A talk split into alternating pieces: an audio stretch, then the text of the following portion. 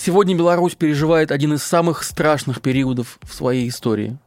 Расправа над независимыми политиками и журналистами, массовые аресты несогласных с режимом, похищение людей, сфабрикованные уголовные дела, пытки – все это уже давно стало фирменным стилем президентства Александра Лукашенко. Забрасовники милиции, мы с вами один народ! Не поднимайте руку на свой народ! Каждые выборы заканчиваются новыми, все более масштабными акциями протеста против действующей власти, а затем все более ожесточенными репрессиями. Чтобы лучше понять, как живет Беларусь и насколько за последние годы деградировал режим, мы возвращаемся в 2010 начало 11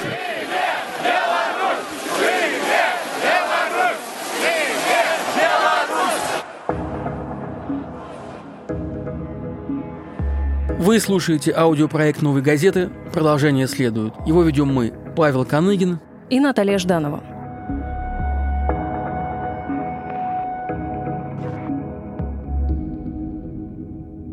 В этом подкасте актеры, писатели, журналисты читают статьи из золотой коллекции «Новой газеты» о важнейших событиях последних лет. Эти тексты, по сути, ключ к пониманию того, что происходит сейчас и в России, и за ее пределами. Наши выпуски можно слушать на YouTube, в Apple подкастах и, конечно, на Яндекс Музыке. И не забывайте писать отзывы и ставить оценки. Нам очень важна ваша поддержка. Сегодня о Беларуси и режиме Лукашенко, который становится все более пугающим и бесчеловечным. Ужесточение в республике поставлено на поток. Силовикам разрешили применять боевую технику для подавления протестов и сняли ответственность за любое применение силы. Власти уничтожили независимое издание «Тутбай», и, наконец, из последнего, используя ложное сообщение о бомбе на борту, посадили самолет европейской авиакомпании в Минске, чтобы захватить независимого журналиста, бывшего главреда телеграм-канала «Нехта» Романа Протасевича. Репрессии в стране усиливались в течение последних 15 лет. На каждую акцию протеста они происходили после всех президентских выборов, начиная с 2006 года. Власть отвечала все более ожесточенно. В этом выпуске вы услышите репортаж спецскора «Новый» Елены Рачевой из Минска, написанный в 2011 году. После очередных выборов десятки тысяч человек вышли на улицы белорусской столицы. Во время силового разгона акции многие пострадали. Сотни людей были арестованы, а независимые кандидаты в президенты Андрей Санников, Владимир Никляев, Николай Статкевич и Дмитрий Ус получили реальные тюремные сроки. Мы попросили прочитать этот текст Марию Лондон, журналистку и блогера из Новосибирска. Она автор программы «Кстати, о погоде» и известна своими резкими комментариями на злобу дня. Слушайте этот репортаж, он не о прошлом, а о Беларуси, в общем-то, России настоящего. А после мы поговорим с автором публикации Еленой Рачевой и одним из руководителей Белорусского правозащитного центра «Весна» Валентином Стефановичем.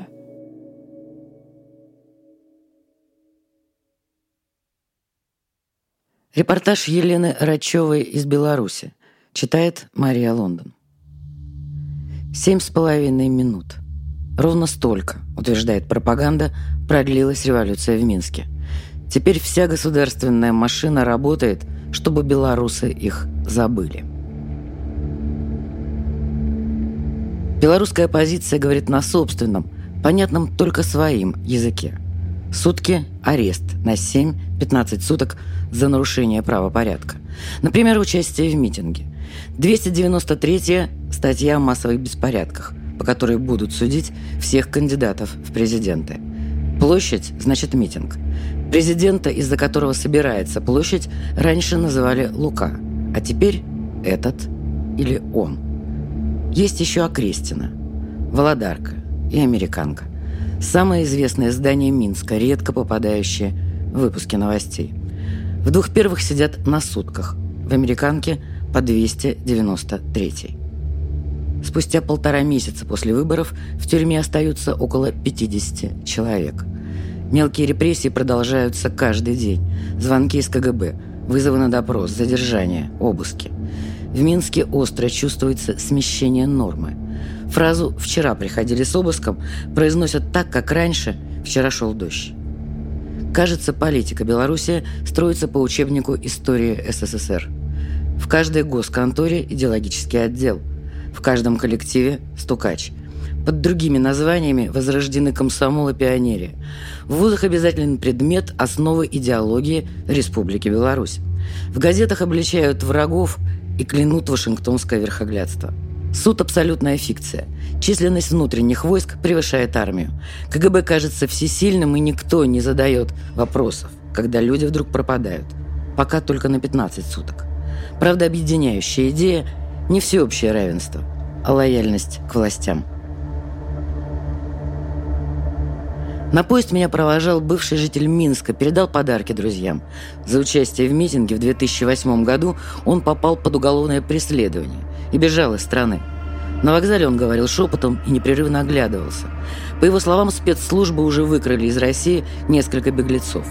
Ответ КГБ Моссаду, иронизировала я, спустя пару дней это уже не казалось смешным. В Минске быстро развивается паранойя.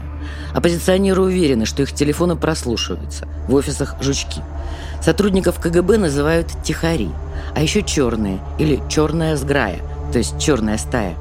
Черные куртки, черные кепки. О них помнят всегда. Не потому, что они работают хорошо. Просто их много, говорят все. Реальность в стране двоится. Внешний слой – провинциальная, бедная жизнь с не бросающимся в глаза социальным расслоением.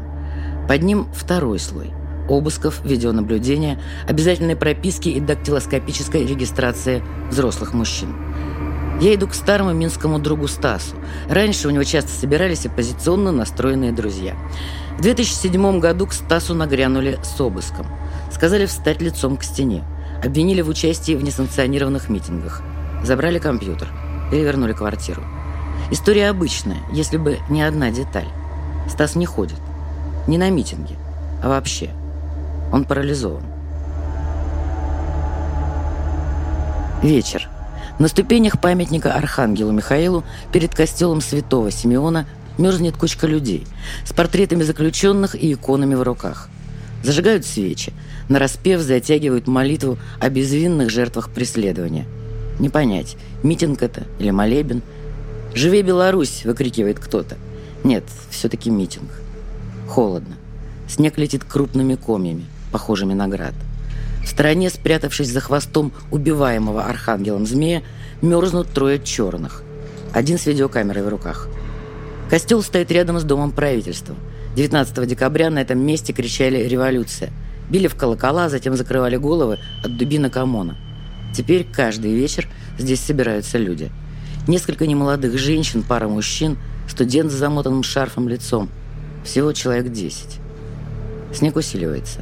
Трое КГБшников устремляются в метро. «Куда пошли? За что им только гроши платят?» – возмущается кто-то. В костюле заканчивается служба.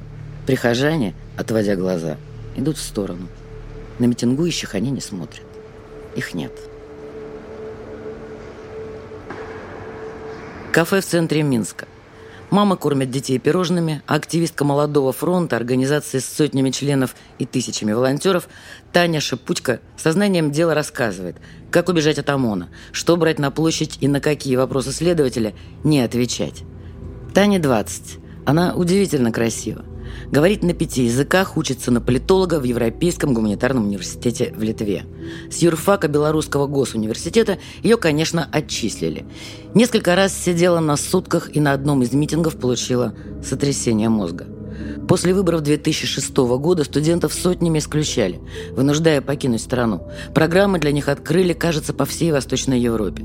С тех пор в Комитет защиты репрессированных «Солидарность» обратились около двух тысяч человек – Теперь, уверенно руководитель комитета Инна Кулей, тактика борьбы с инакомыслием изменилась. КГБ работает точечно. Допросы, обыски, запугивания, угрозы родным. Это действует. Как объясняет Инна, в 2006-м митингующие знали, что могут оказаться в тюрьме. Нынешняя предвыборная кампания дала людям иллюзию демократии, и на митинг пришли те, кто не собирался бороться, а просто думал, что живет в нормальной стране. Подавить их волю проще – по подсчетам солидарности, после выборов задержано более 700 человек. В зимнюю сессию отчислено около 60 студентов, отсидевших сутки или замеченных на площади. В следующую сессию их станет больше. Инна уверена, указы об отчислении в вузы не спускают. Ректоры сами торопятся показать свое рвение. После прошлых выборов больше всего выгоняли из крупнейшего в стране белорусского госуниверситета, теперь из педуниверситета. 11 человек. Педагогический. Громадная высотка на площади Ленина. От облизлых стен и названий предметов в расписании веет тоской. Это спекуляции. Студентам выгодно рассказывать о репрессиях. Они тогда могут уехать за рубеж. Проректор университета сходу отметает возможные претензии. Она утверждает, что студентов отчислили за неуспеваемость и прогулы, и митинговавших среди них нет. Над столом проректора висит портрет Лукашенко с черными раскидистыми усами. На прощание она просит не называть ее фамилию в статье. Мне почему-то становится ее жалко. Мы сидим в ресторане посреди торгового центра. Друзья Саши и Виталий травят тюремные байки про свои сутки за площадь и зовут приезжать 25 марта. В городе ежегодный митинг. А у Саши день рождения. Говорит, я его три года в СИЗО провожу. Саша и Виталий одноклассники, обоим за 30. У обоих семьи, дети, хорошее образование, успешная карьера в частных компаниях. В общем, если в Беларуси со средней зарплатой в 350 долларов и есть европейский средний класс – то он именно такой. Флиртуя с официанткой и перешучивая с друзьями, Саша рассказывает, что хуже всего было, когда вели к автозаку.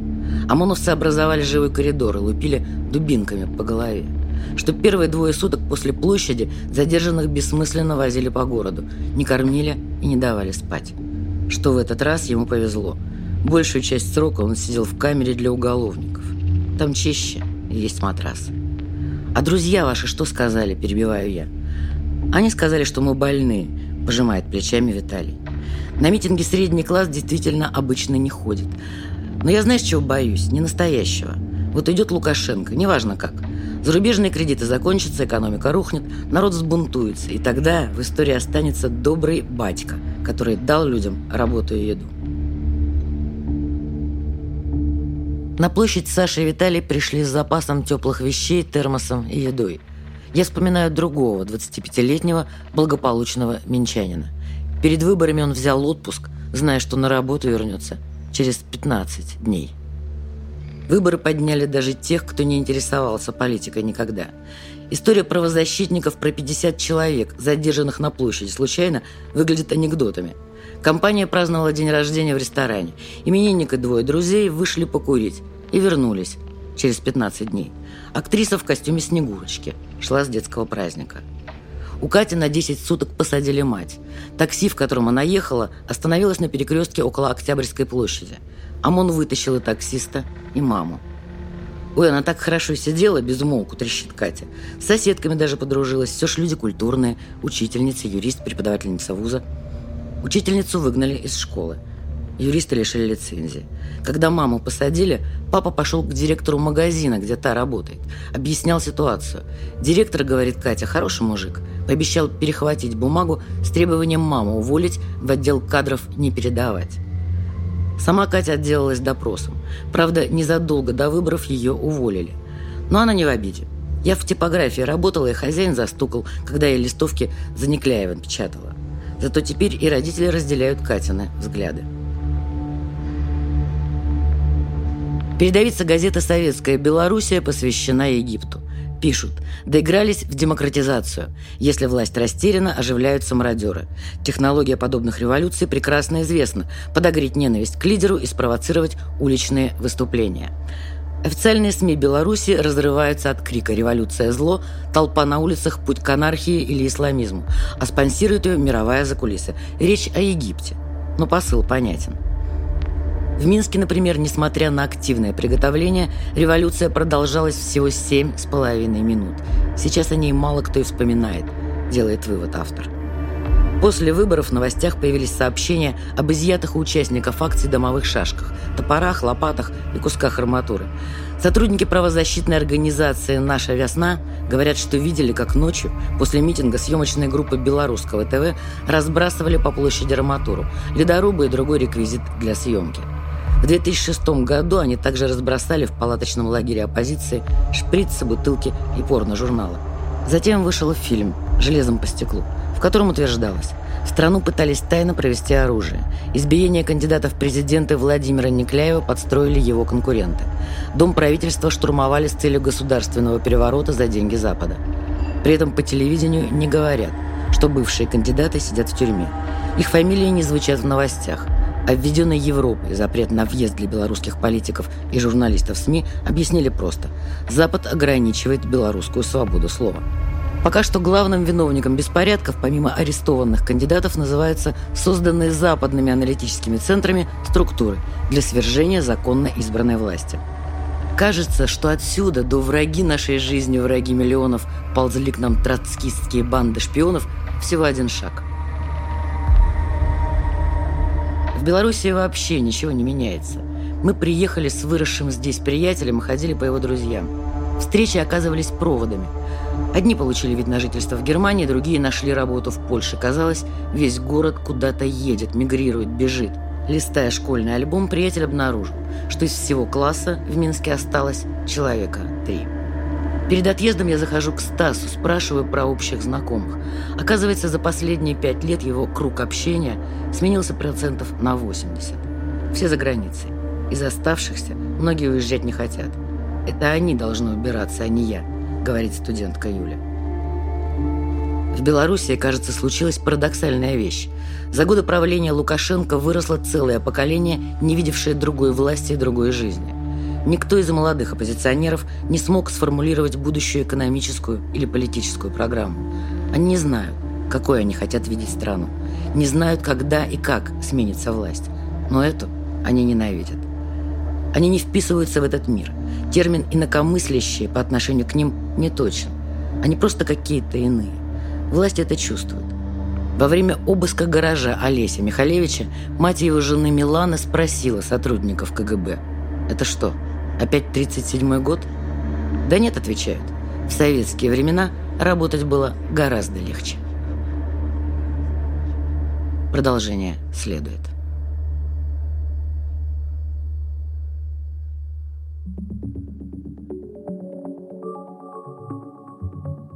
Лен, каким было твое главное впечатление от того, что там происходило в конце 10-го, начале 11-го, учитывая, что все-таки в России чуть свободнее все-таки дышалось в тот момент, и президентом был Медведев, и какие-то были другие совсем надежды, ожидания, атмосфера была другой? Главное ощущение, которое я помню, в Минске было очень страшно. Мы говорим с автором репортажа «Семь с половиной минут», спецкором «Новой газеты» Еленой Рачевой. Вот это ощущение было явственное, и а, куда бы я ни пошла, это было первое, что чувствовалось. Причем тогда люди еще пытались как-то об этом шутить. я помню прекрасные истории правозащитного фонда «Весна», когда они рассказывали, как к ним приходили с обыском, и было понятно, что всех сейчас арестуют, и они заперли дверь и сжигали там, или как-то уничтожали все важные документы, пока к ним не зашли. И они рассказывали об этом со смехом, вот как примерно мы их надурили. Но было понятно, что за этим смехом какой-то абсолютный ужас. И я ездила в Белоруссию тогда, мне кажется, года два подряд, и было вот это ощущение нарастающего страха и отчаяния. Все хуже и хуже. И если, когда я приезжала сначала, еще был какой-то задор, а, шли политические суды, было ощущение, что что-то еще может поменяться, что мы будем бороться и что-то изменится, то уже когда я возвращалась через год, было ощущение, что все проиграно, никаких больших перемен в ближайшее время не будет. Люди начали тихонько разъезжаться за границу, и когда я потом уже спустя какое-то время возвращалась в Минск, было ощущение, что все мои предыдущие информанты были где-то уже за границей. Или учились, или работали, или были вынуждены бежать и скрываться. Но вот это вот ощущение, что все мои герои тихонько или арестованы, или разъезжаются – было очень четкое. Второе ощущение, а, которое более связано с Россией, заключалось в том, что куда бы я ни пошла в Минске в то время, мне везде говорили одну и ту же фразу – наши на нас тренируются, а потом ваши на вас это будут отрабатывать.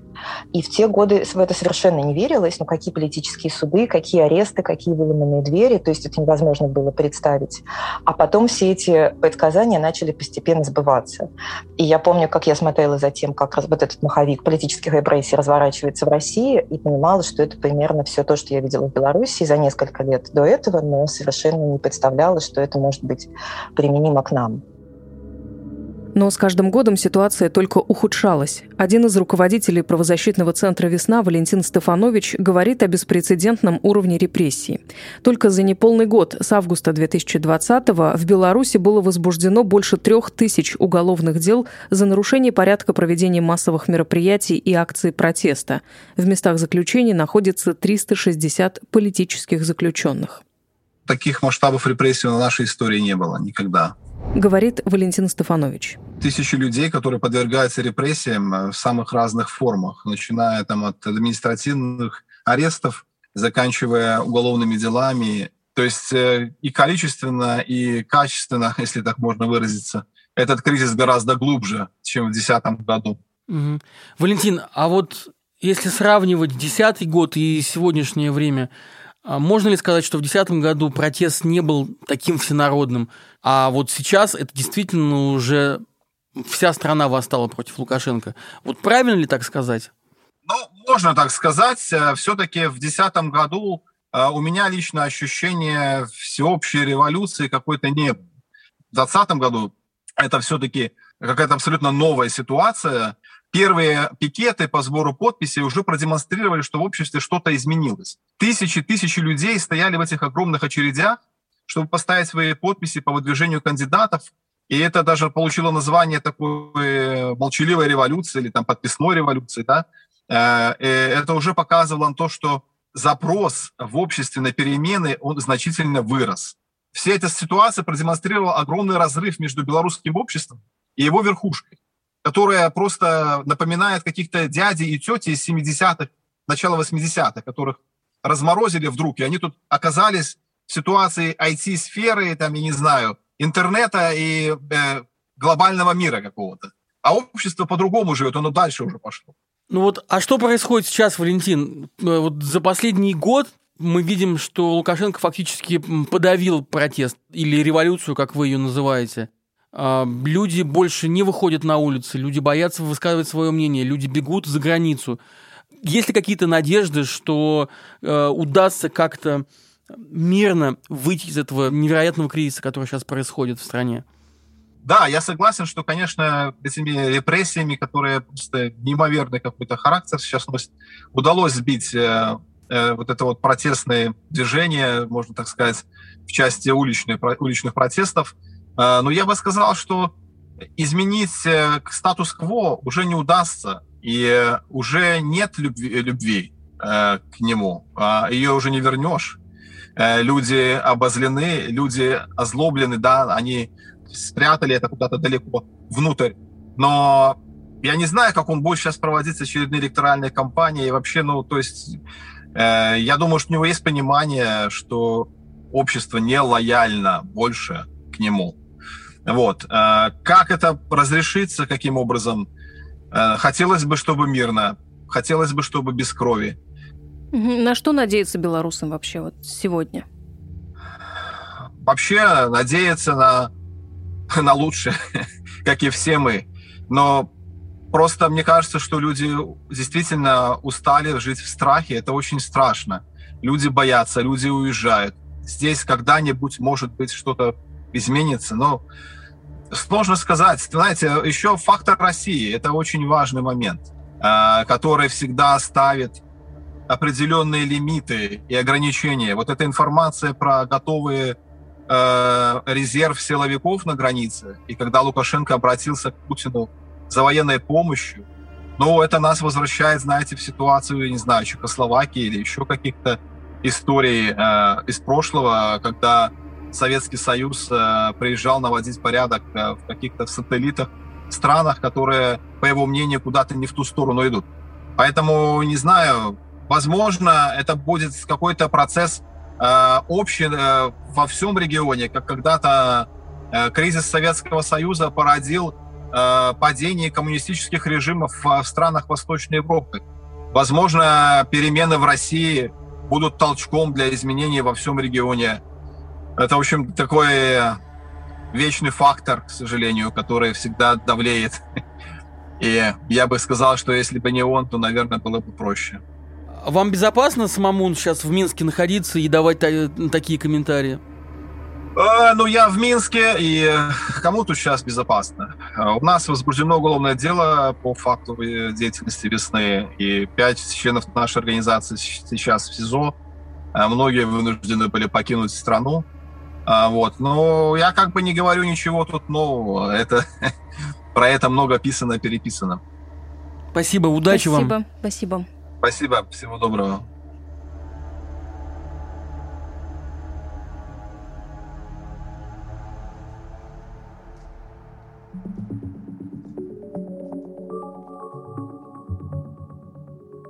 Александр Лукашенко. Власти в Беларуси уже 27 лет.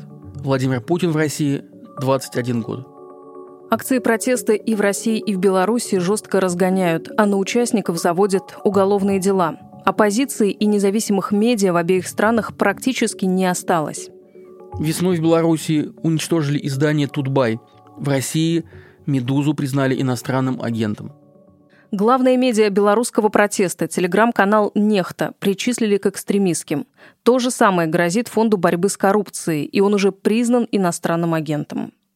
И, наконец, спецоперация с самолетом, который заставили приземлиться в Минске, чтобы задержать блогера Романа Протасевича, напоминает, хотя здесь и нет прямой параллели, историю с другим самолетом, летевшим из Томска в Москву, с Алексеем Навальным. Сейчас Навальный в тюрьме. Там же оказывались все оппоненты Александра Лукашенко. Мы благодарим за участие в выпуске Марию Лондон, Елену Рачеву и Валентина Стефановича.